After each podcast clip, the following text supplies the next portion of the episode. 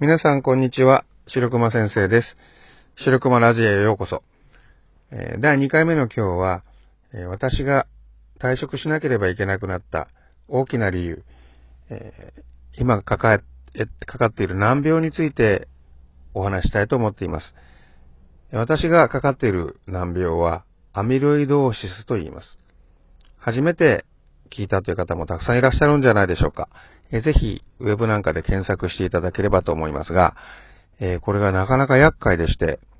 私の場合はですね、え私自身の肝臓からアミロイドという名前の物質があの放出されて、血管中を流れていってですね、それが全身にたどり着くんですね。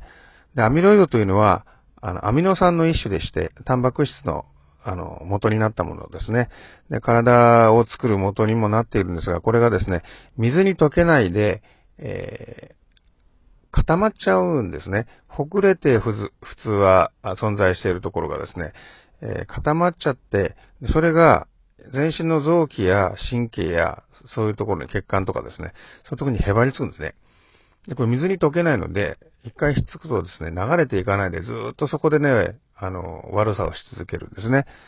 で、機能を障害するっていうふうに言うんですが、で私の場合は、あの、末梢神経に、えーアミロイドがたくさん沈着していまして、それが末梢の神経の働きを障害しています。で、自律神経がそれでうまくいかないので、私の場合は、えー血流をコントロールしたりですね、あの、自分の、あの、意思決定をちょっと遅らせられたりしているっていうのが大きなところなんです。で、あの、そのアミロイドに関してはですね、あの、現在も研究が進んでいまして、どんどん治療法は見つかってるんですが、私の場合はそれが間に合わず、早くしないと死んじゃうんですね。あの、例えば心臓にひっつけば心臓が動かなくなるわけですから、あの、時間との勝負で、どうすればいいかというと、肝臓をね、取り替えればいいということになるわけですね。肝臓から出てきてますから。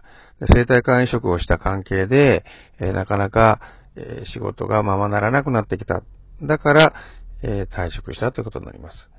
で今日はあの、アミロイド質の一番簡単なところについてお話しさせていただきましたが、これなかなか大変な病気なので、また、えー次の機会にもですね、じゃあ実際にどんなことで困ってるのかということをお伝えしたいと思います。え2回目はアミロイド質の概要についてお話ししました。ではまた。